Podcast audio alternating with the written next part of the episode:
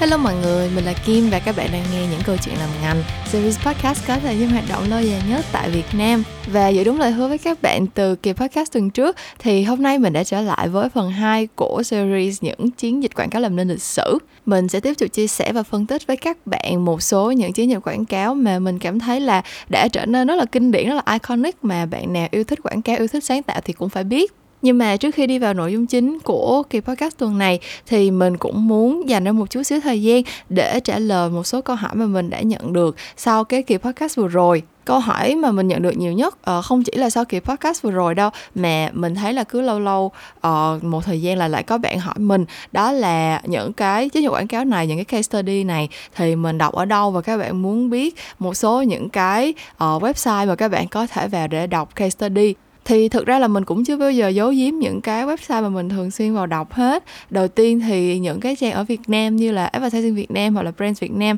thì lúc nào cũng rất là có ích cho những bạn yêu thích ngành marketing và học quảng cáo rồi. Nhưng mà ở trên thế giới thì sẽ có một số trang như là thedrum.com á, thì là trang uh, update tất cả thông tin về quảng cáo và marketing uh, truyền thông sáng tạo nói chung trên toàn thế giới luôn. Còn ở khu vực châu Á Thái Bình Dương thì sẽ có Campaign Asia um, những cái trang này thì cũng sẽ phải uh, có giới hạn cái lượt bài đọc mà các bạn có thể đọc. Nếu như mà mình không có uh, subscribe nhưng mà thực ra thì mình nghĩ là các bạn cũng chỉ còn subscribe một trang thôi. Giữa campaign Asia với lại The Drum thì hiện tại mình đang subscribe campaign Asia còn The Drum thì kiểu lâu lâu mới vào đọc mà nhiều khi mình đọc cái headline thôi hoặc đọc nửa bài thôi mình cũng không cần đọc hết cho nên là mình cũng không có mua subscription của The Drum luôn. Tại vì thực ra cái ngành quảng cáo của mình. Uh, nói chung là bây giờ thì đã rộng lớn và phát triển hơn xưa rất là nhiều rồi nhưng mà cũng chưa có thực sự là mênh mông bao la tới vậy. Cho nên là có chuyện gì xảy ra thì cùng một cái tin đó rất là nhiều nơi cũng sẽ đăng tải lại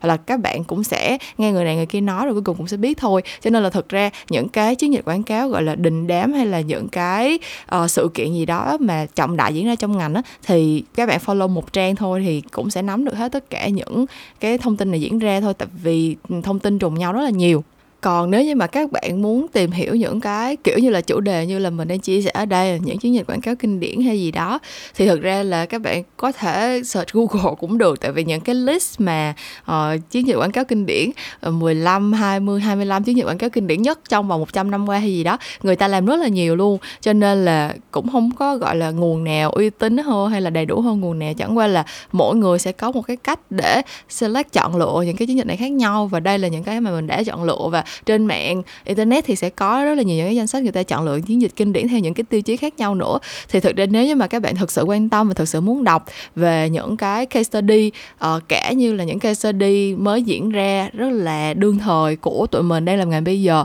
hay là những cái case study trong quá khứ mà gọi là đã làm nên tên tuổi hay là đã thay đổi cái ờ, ngành của mình như thế nào đó thì có rất là nhiều cách và có rất là nhiều cái nơi khác nhau để các bạn có thể đọc và tự soi chiếu và xem xem là cái thông tin nào nó hữu ích cho mình để mình có thể đúc kết lại được. Cái vấn đề mà mình thấy ở đây đó là thực ra nhiều khi các bạn hỏi mình cái câu hỏi này vậy thôi. Các bạn hỏi mình địa chỉ trang web hay là uh, danh sách này danh sách kia gửi link này link kia. Nhưng mà mình thật sự rất là nghi ngờ là các bạn có thật sự đọc thường xuyên hay không? Tại vì mình mình luôn luôn đồng ý và luôn luôn chia sẻ với tất cả mọi người là cái việc đọc case study là cái cách, gọi là, nhanh chóng và dễ dàng và miễn phí nhất để mình có thể học về kiến thức ngành hoặc là ứng dụng được, gọi là, tìm kiếm được những cái nguồn cảm hứng để mà ứng dụng được vào cái công việc của mình và đối với những bạn junior mà đang làm việc với mình những bạn nhân viên của mình á thì mình thiếu điều muốn quỳ lại tụi nó mỗi ngày là hãy đọc thêm nhiều case study hơn hãy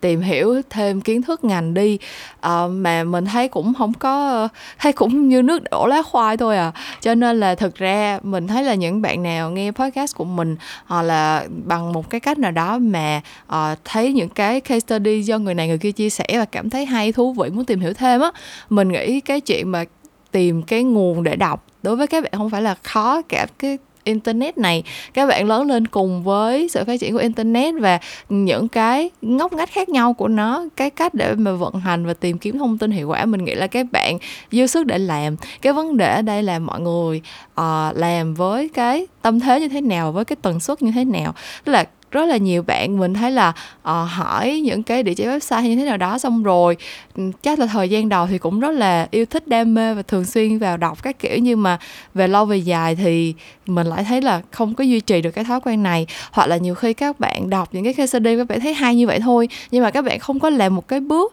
là thực sự đúc kết ra được những cái kiến thức từ những cái post đó là không có vận dụng những cái tư duy của mình để thật sự thấu hiểu được cái gì hay cái gì đẹp uh, và từ đó có thể biến nó trở thành cái kiến thức thật cái chất liệu thật của mình trong quá trình đi làm. Thì đối với mình cái điều này rất là đáng tiếc và mình nghĩ là uh, mình thật sự hy vọng là thông qua cái series này nếu như mà các bạn cảm thấy những cái phân tích của mình hay và những cái chiến dịch mà mình chia sẻ thực sự cũng gây ấn tượng với các bạn á thì hãy xem như đây là một cái lời nhắn nhủ nhắc nhở gửi gắm là khi nào có thời gian rảnh thì các bạn hãy đọc thêm case study. Uh,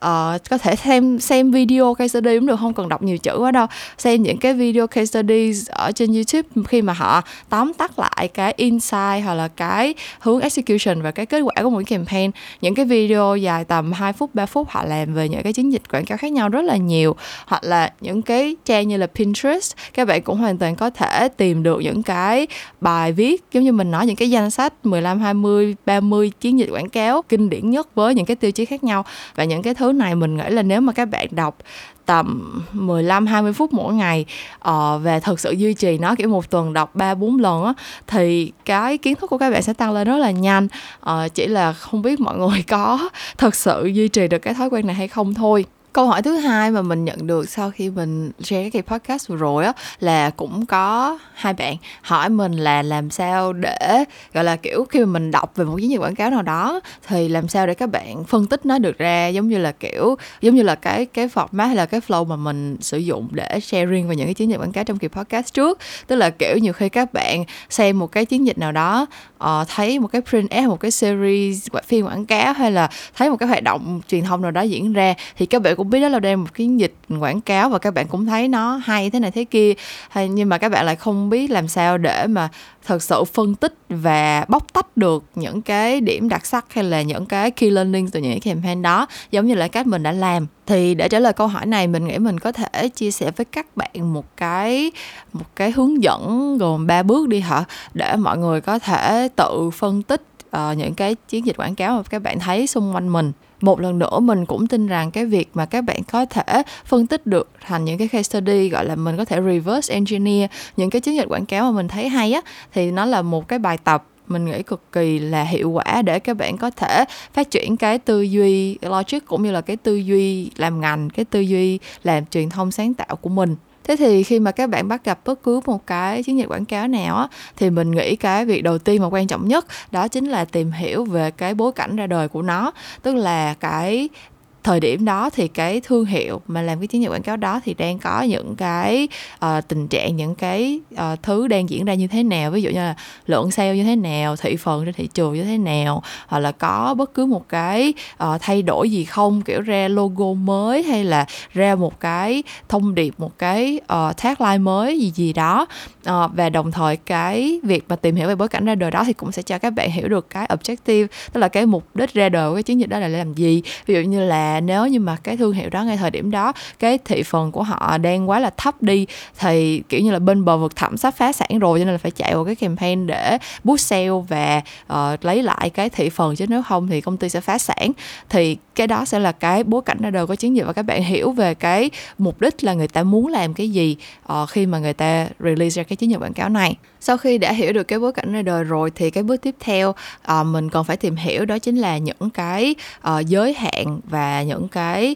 gọi là rào cản barriers của thị trường đối với cái mục tiêu mà họ muốn đạt được tại thời điểm đó. Ví dụ như là nếu như mà người ta thị phần đang thấp dữ quá và muốn tăng thị phần lên thì cái điều gì là cái rào cản điều gì là cái barriers? Ví dụ như là trên thị trường lúc đó có một cái bạn đối thủ quá là mạnh và nếu như mà muốn thực sự gọi là uh, tăng được thị phần thì phải vượt mặt được cái bạn đối thủ này mặc dù là người ta mạnh gấp 10 lần mình hoặc là uh, mình đang cần gọi là raise awareness về một cái câu chuyện gì đó mà kiểu như là, thời buổi bây giờ thì các bạn có thể chạy ad, các bạn có thể đổ tiền media để đẩy lên là thành cả triệu người thấy được cái ad của mình. Nhưng mà ở một cái thời điểm như là năm 60 70 đi, thì cái cách duy nhất mà các bạn có thể release những cái ad này ra là thông qua ví dụ là billboard hoặc là những cái print ad trên magazine chẳng hạn, thì cái barrier, cái rào cản lớn nhất chính là về mặt công nghệ. Cái thứ mà họ có thể làm được ở thời điểm đó, nó bị giới hạn hơn so với lại cái cái thị trường hiện nay. Nhưng mà với những cái giới hạn đó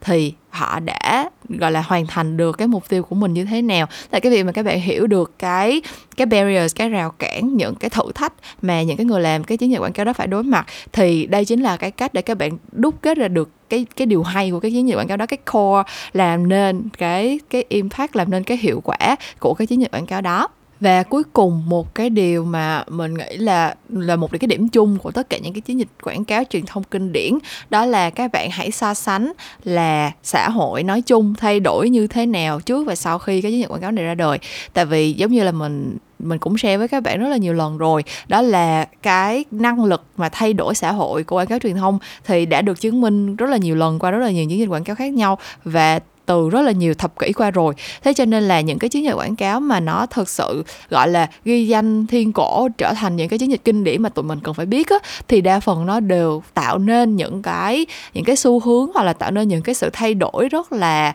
sâu sắc ở trong xã hội nói chung. Ví dụ như là như các bạn thấy là kiểu thời buổi bây giờ mọi người bán uh, những cái sản phẩm tẩy lông cho nữ đi kiểu như là ừ, cạo lông hay là bắn lông triệt lông laser các kiểu các thứ thì thực ra cái đó là một trong những cái behavior những cái hành vi mà được xây dựng nên bởi một cái thương hiệu bán dao cạo râu rau cạo nói chung. Uh, cách đây mấy chục năm á kiểu là thời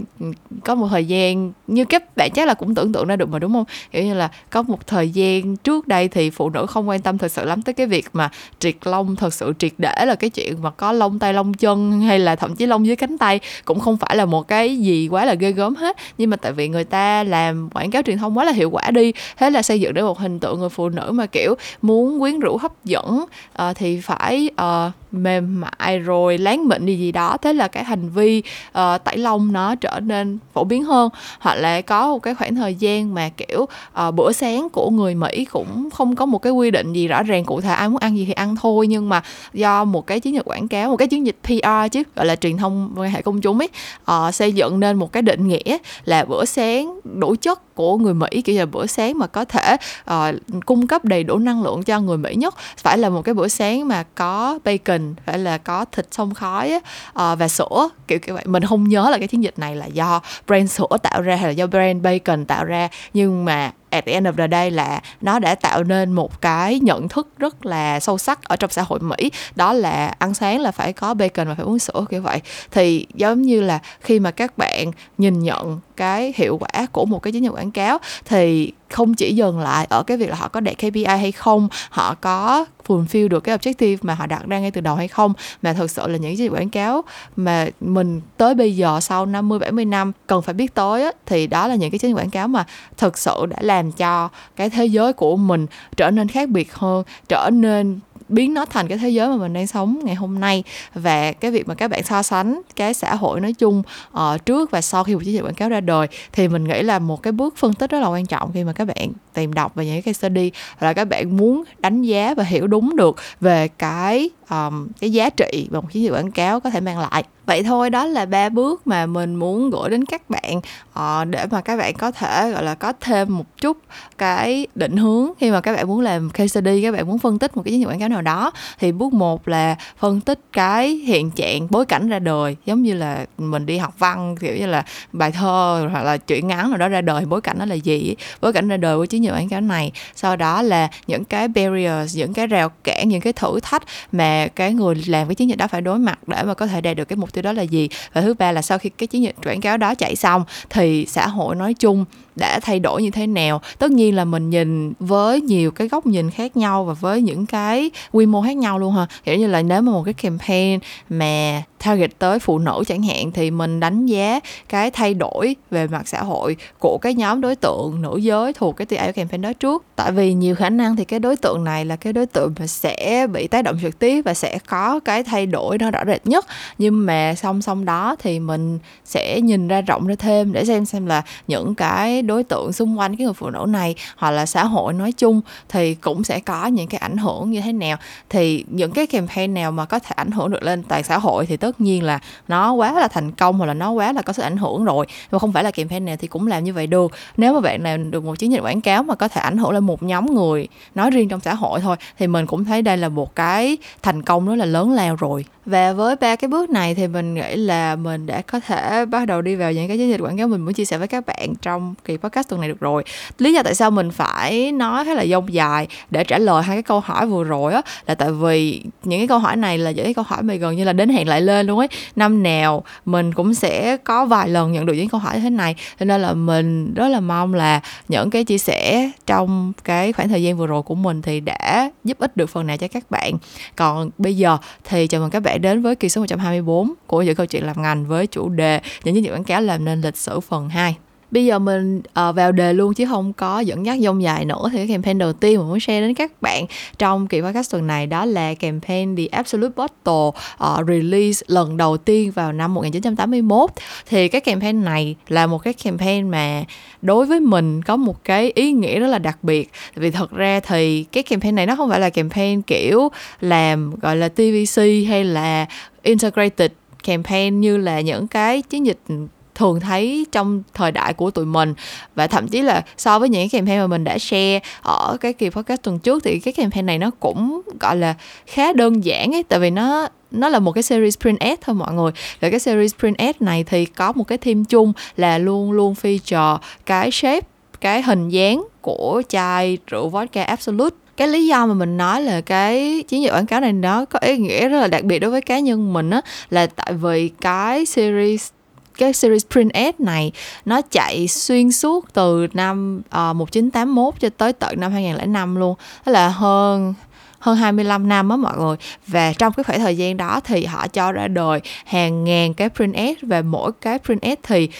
once again cũng chỉ có một cái concept một cái idea duy nhất thôi là làm sao nhét được cái shape chai của cái chai rượu Absolute vô. Nhưng mà họ làm với rất là nhiều những cái hướng approach khác nhau. Lúc thì là đầy thiên nhiên hoa lá lúc thì là những cái khung cảnh của những cái uh, thành phố khác nhau. Họ lúc thì là được inspire từ những cái poster phim những cái uh, hình ảnh kinh điển trong uh, pop culture trong văn hóa đại chúng nói chung. Và từ những cái poster này từ những cái print ad này mình có thể thấy được gọi là cái thời đại mà nó ra đời tức là giống như mình nói nó trải dài từ năm 80 cho tới ờ, uh, 2005 thì có nghĩa là nó span tới 3 4 thập kỷ lận đúng không? Và trong những năm đó thì từ năm 80 đến năm 90 cho đến đầu năm 2000 thì cái ảnh hưởng của văn hóa đại chúng nói chung lên xã hội nó cũng thay đổi rất là nhiều luôn. Phong cách thời trang hay là thiết kế hay là những cái tác phẩm nghệ thuật mà được mọi người yêu mến. Ở từng cái thời kỳ nó cũng thay đổi.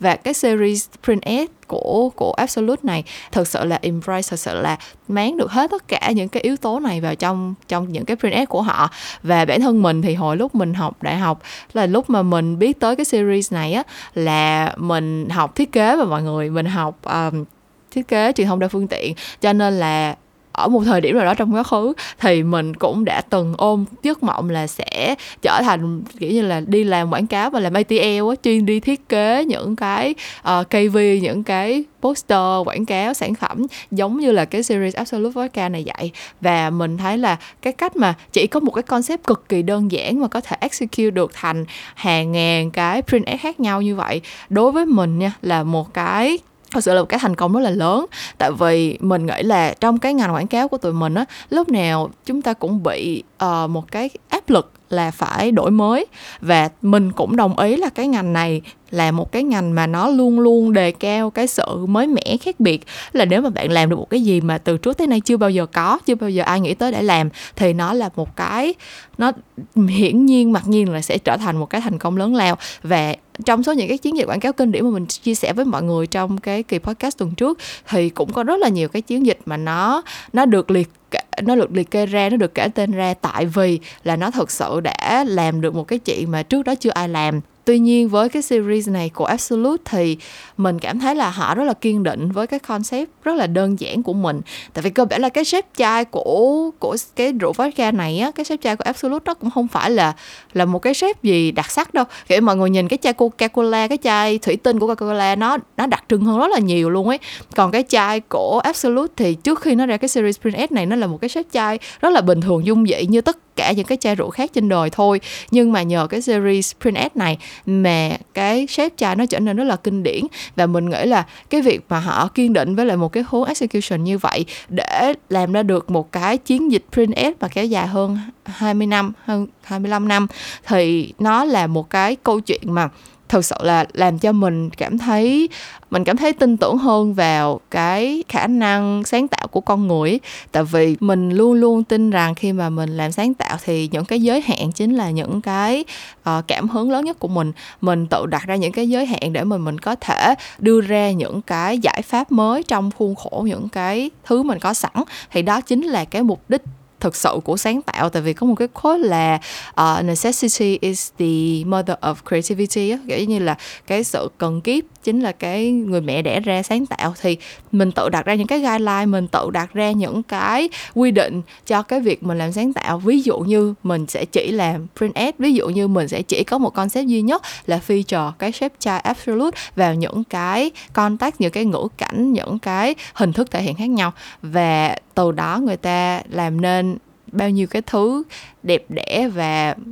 mới mẻ và uh, hút mắt và kinh điển như là cái series Print này. Thì nó thể hiện cho mình thấy là uh, thực ra là cái sự sáng tạo của con người nói chung và cái cách mà mỗi cá nhân có thể tạo ra những cái uh, solution những cái giải pháp khác nhau cho cùng một cái vấn đề. Thực sự là nó endless. Thực sự là nó không có không có một giới hạn không có điểm dừng nào hết. Và nó khiến cho mình cảm thấy rất là kiểu kiểu cảm thấy giống như là rất là được truyền cảm hứng trong cuộc đời á. Cho nên là mình cũng hy vọng là các bạn sẽ tham khảo thử cái series print ad này của Absolute. Các bạn có thể vào cái trang web tên là The Absolute gallery. Nó là một cái trang mà người ta collect lại rất là nhiều mình không nghĩ là đủ được hết tại vì nó hơn một ngàn cái cái poster lận. Nhưng mà cái trang web The Absolute Gallery này thì họ đã collect được rất là nhiều những cái ad của Absolute uh, của cái The Absolute Vodka này. Thì các bạn có thể vào đó để xem để thấy được cái sự đa dạng và cái số lượng cực kỳ nhiều cực kỳ là choáng ngợp của cái chiến dịch này ha. Campaign thứ hai mình muốn chia sẻ với mọi người trong kỳ podcast tuần này, đó là một cái chiến dịch quảng cáo mà thực ra mình nghĩ là nó nó trở nên, trong trong tiếng Anh nó có một cái từ là ubiquitous, có nghĩa là nó nó ở khắp mọi nơi, nó trở nên gần gũi và quen thuộc tới mức là mình còn không đặt câu hỏi là nó xuất hiện từ khi nào nữa. Đó là campaign Just Do It của Nike. À, và như các bạn cũng biết thì uh, cái campaign này là một cái thành công và là vang dội mà tới tận bây giờ người ta vẫn tiếp tục sử dụng cái câu message Just Do It cái tagline Just Do It này của Nike tới bây giờ vẫn là một trong những cái thành công kinh điển nhất của một người làm copy. Là nếu mà các bạn uh, giống như mình là các bạn sáng xác định là mình đi làm sáng tạo và sáng tạo về mặt nội dung với cái mục tiêu cao cả là viết ra những câu copy cho nhãn hàng cho những cái chiến dịch quảng cáo thì cái chuyện mà viết được cái câu như là just do it và người ta sử dụng nó suốt hơn 20 30 năm qua đối với một đứa như mình giống như là một giấc mơ vậy đó. Giống như là kiểu làm xong một cái chiến dịch như vậy xong là có thể giải nghệ luôn, không còn một cái gì nuối tiếc nữa vậy đó. Bây giờ tụi mình hãy cùng nhau ứng dụng ba cái bước mà mình vừa mới chia sẻ với mọi người từ đầu của cái kỳ podcast này để phân tích cái chiến dịch Just Do It ra đời lần đầu tiên vào năm 88 của Nike nha. Thì ở cái thời điểm đó, cái bối cảnh của Nike đó là thực sự là bên bờ vực thẳm rồi. Ở thời điểm đó là Nike có một cái đối thủ cũng bán đồ thể thao, gọi là active wear, rất là mạnh, đó là Reebok. Và đối với Nike thì thời điểm đó, kiểu giống như là cái cái thị trường chính của họ là những cái người chạy marathon thôi, tức là những cái người chạy chuyên nghiệp mà chạy giải rồi các kiểu chứ còn đối với mass audience, đối với xã hội nói chung thì cũng không bán được là mấy. Cho tới khi là ở giữa những năm 80 ấy, thì ở bên Mỹ có một cái có một cái xu hướng nổi lên đó là mọi người bắt đầu uh, quan tâm tới chuyện tập thể dục thể thao hơn. Kiểu giống như là mình cũng chưa có tìm hiểu kỹ xem là có một cái sự ra đời của sản phẩm nào hay là có một cái sự kiện gì đặc sắc diễn ra hay không nha. Nhưng mà mình được biết đó là ở những cái năm đó kiểu như từ năm 85 86 trở về sau ấy thì tự nhiên là ở bên Mỹ á, những người trẻ tự nhiên người ta bắt đầu có xu hướng tập thể dục thể thao tự phát hơn nghĩa là tự đi chạy bộ, tự đi tập gym, tự tập những cái môn thể thao nào đó và bao gồm cả phụ nữ nha. Thì trước đó thì những cái thập kỷ như là 60 70 thì như mọi người biết là phụ nữ vẫn phải ăn mặc rồi cái tác phong rồi này kia vẫn khá là truyền thống ấy. Nhưng mà tới năm 80 thì cái phong trào giải phóng phụ nữ nó trở nên mạnh mẽ hơn và những người phụ nữ có thể bắt đầu, kiểu, mặc những cái bộ trang phục như là đồ tập gym, mặc những cái sports bra các kiểu để đi tập tành đồ này kia, tăng cường sức khỏe cho mình, mà không có còn chịu những cái áp lực của xã hội nữa. Vậy thì trong cái bối cảnh này khi mà Nike tung ra cái chiến dịch uh, just do it thì cái barriers cái rào cản đối với thành công của họ là cái gì? Thì thực ra nó sẽ có hai cái. Cái thứ nhất đó là họ trước đó chưa từng làm một cái chiến dịch quảng cáo nào để mà tap into mass audience hết. Cho nên là kiểu cái brand awareness cái nhận thức về thương hiệu ở trong nhóm đối tượng người dùng mass uh, thì cũng chưa có thực sự cao. Kiểu giống như là tức là mọi người sẽ khó tưởng tượng ra một cái thời điểm nào đó mà Nike chưa có brand awareness ha. Nhưng mà thật sự là ở giữa những năm 80 đó thì khi mà nói tới Nike thì nếu như bạn không phải là vận động viên chạy bộ điền kinh chuyên nghiệp thì bạn sẽ không biết tới cái thương hiệu này và cái barrier thứ hai thì mình cũng đã có nói sơ qua ở trong cái phần bối cảnh đó là bạn sẽ phải compete với lại Reebok là một cái brand activewear mà ở thời điểm đó là quen thuộc với người dùng hơn rất là nhiều. Thì cái solution mà Nike đã làm đó là làm ra một cái chiến dịch quảng cáo uh, dùng một cái câu copy cực kỳ đơn giản tên là just do it. Nhưng mà cái hiệu quả của cái câu copy này thì nó đến từ cái việc là thấu hiểu insight người dùng. Tức là khi mà người ta tập, thể dục, thể thao, kể cả là những người rất là quyết tâm và yêu thích cái việc tập luyện này, thì đâu đó vẫn sẽ có những cái khoảnh khắc mà mình cảm thấy nhục chí và mình muốn bỏ cuộc hoặc là mình không muốn bắt đầu luôn. Kiểu giống như là bản thân mình ở cái thời điểm mà mình đang rất là hừng hực khi thế để giảm cân nha, và mình có một cái, gọi là, mình đã vào guồng được rồi, mình có một cái nền nếp rất là rõ ràng cụ thể là vào giờ đó là mình sẽ tập thể dục nổi tiếng và mình đã làm được cái chuyện đó, mình duy trì được cái chuyện đó suốt 4 năm tháng rồi. Nhưng mà thực sự là mỗi ngày mà tới cái giờ mình bắt đầu phải làm, cái hành động mà phải đi thay đồ tập và mang giày vô để bắt đầu cái cái việc tập á lúc nào nó cũng là một cái giai đoạn mà mình phải tự động viên bản thân phải tự sốc tinh thần của bản thân để mà có thể uh, bắt đầu gọi là đi bước đi những cái bước đầu tiên để mà bắt đầu cái cái buổi tập của mình. Thì tất nhiên là sau khi tập xong thì mình sẽ thấy rất là happy. Sau khi tập xong thì mình sẽ thấy là rất tự hào về bản thân là mình đã làm được. Nhưng mà thật sự cái mình mà trước khi đó, kiểu như là 10 phút 15 phút trước khi mà tới cái giờ phải đi tập, hoặc là giống như ở công ty mình bây giờ cũng vậy thôi, rất là nhiều bạn là, kiểu, đăng ký tập gym sau giờ sau giờ làm ấy, là, kiểu 6 giờ phải phải đi tập thì đó đầu năm rưỡi là có những tiếng kêu than, kiểu, trời ơi, sắp tới giờ phải đi tập rồi. Thì insight của Nike ở đây là, kệ mẹ cứ làm đi. Kiểu như là đừng có đừng có nghĩ ngợi đừng có để cho bản thân mình bị trùng bước đừng có để cho mình bị gọi là hả có bất cứ một cái sự phân tâm hay là có cái lý, lý do nào để mà để mà bỏ cuộc mà hãy cứ làm đi. Và cái cái solution tưởng chừng rất là đơn giản này thực ra là nó đã rất là có ích nó là một câu pep talk nó là một cái câu tự động viên tinh thần rất là hiệu quả. Mình cứ làm đi cứ làm đi xong rồi nó sẽ xong thôi cứ làm đi rồi mình sẽ đạt được cái mục tiêu của mình đề ra thôi. Cứ mang giày vô và chạy đi rồi mình sẽ tới đích thôi kiểu vậy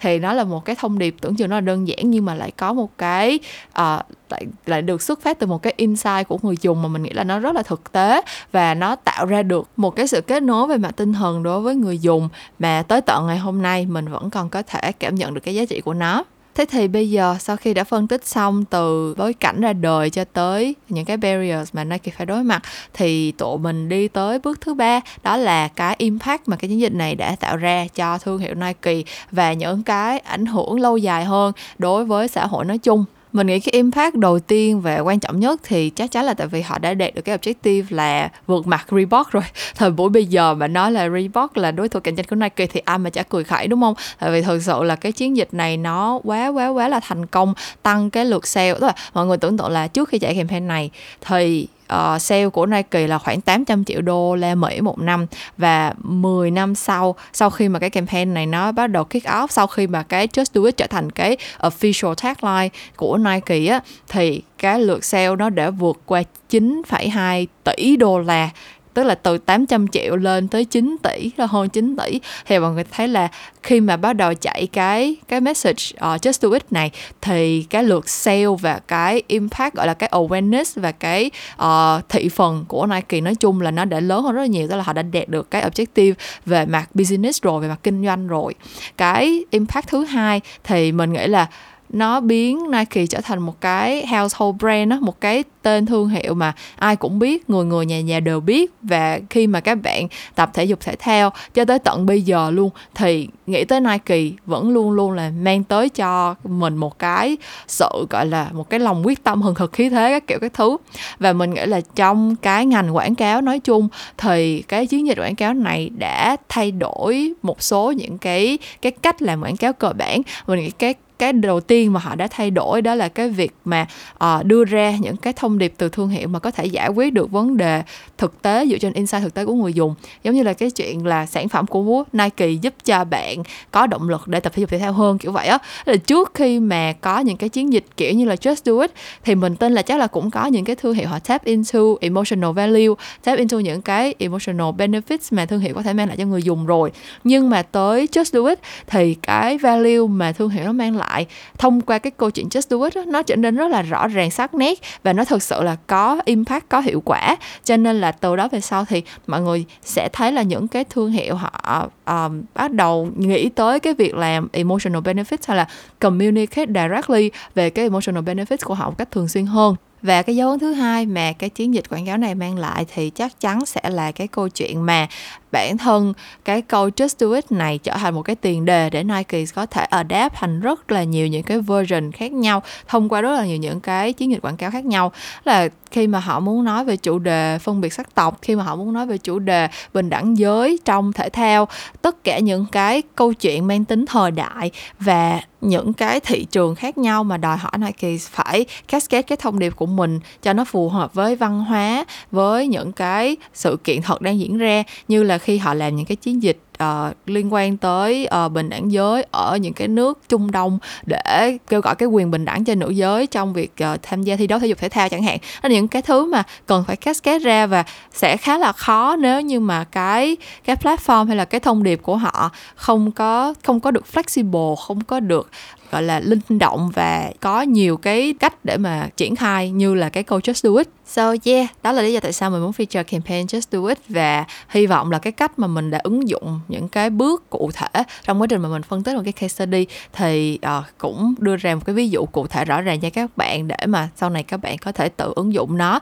vào việc tìm hiểu những cái chiến dịch quảng cáo kinh điển của riêng mình. Và nó cũng đã khép lại uh, hai cái campaign mình muốn chia sẻ với mọi người trong kỳ podcast tuần này rồi. Thời ra ban đầu thì mình nghĩ là mình sẽ có thời gian để chia sẻ nhiều hơn một xíu nhưng mà bây giờ nhìn lại thì uh, đã chưa gì đã qua nửa tiếng đồng hồ rồi nếu bây giờ mình bắt đầu chia sẻ về campaign thứ ba nữa thì chắc là cái kỳ podcast này sẽ dài tới cả tiếng đồng hồ mất. Cho nên là mình quyết định sẽ dừng cái kỳ podcast tuần này tại đây. À, mình hy vọng là mọi người đã cảm thấy hứng thú với những cái điều mà mình chia sẻ cũng như là sẽ thực sự ghi nhớ những cái lời gửi gắm của mình để mà ứng dụng những cái bài tập hay là những cái bước hướng dẫn này của mình vào cái quá trình mà các bạn học hỏi thêm từ những cái case study những cái chiến dịch quảng cáo khác trên thế giới cái series những chiến dịch quảng cáo làm nên lịch sử thì vẫn sẽ trở lại với các bạn uh, thêm một vài kỳ nữa. Tại vì như mọi người biết là mình ở trong kỳ podcast này mình chỉ mới kịp chia sẻ hai cái campaign thôi nhưng mà mình còn khá khá những cái chiến dịch. Và thực sự là mình nghĩ là trong những cái kỳ tiếp theo thì mình sẽ chia sẻ với mọi người những cái chiến dịch mà nó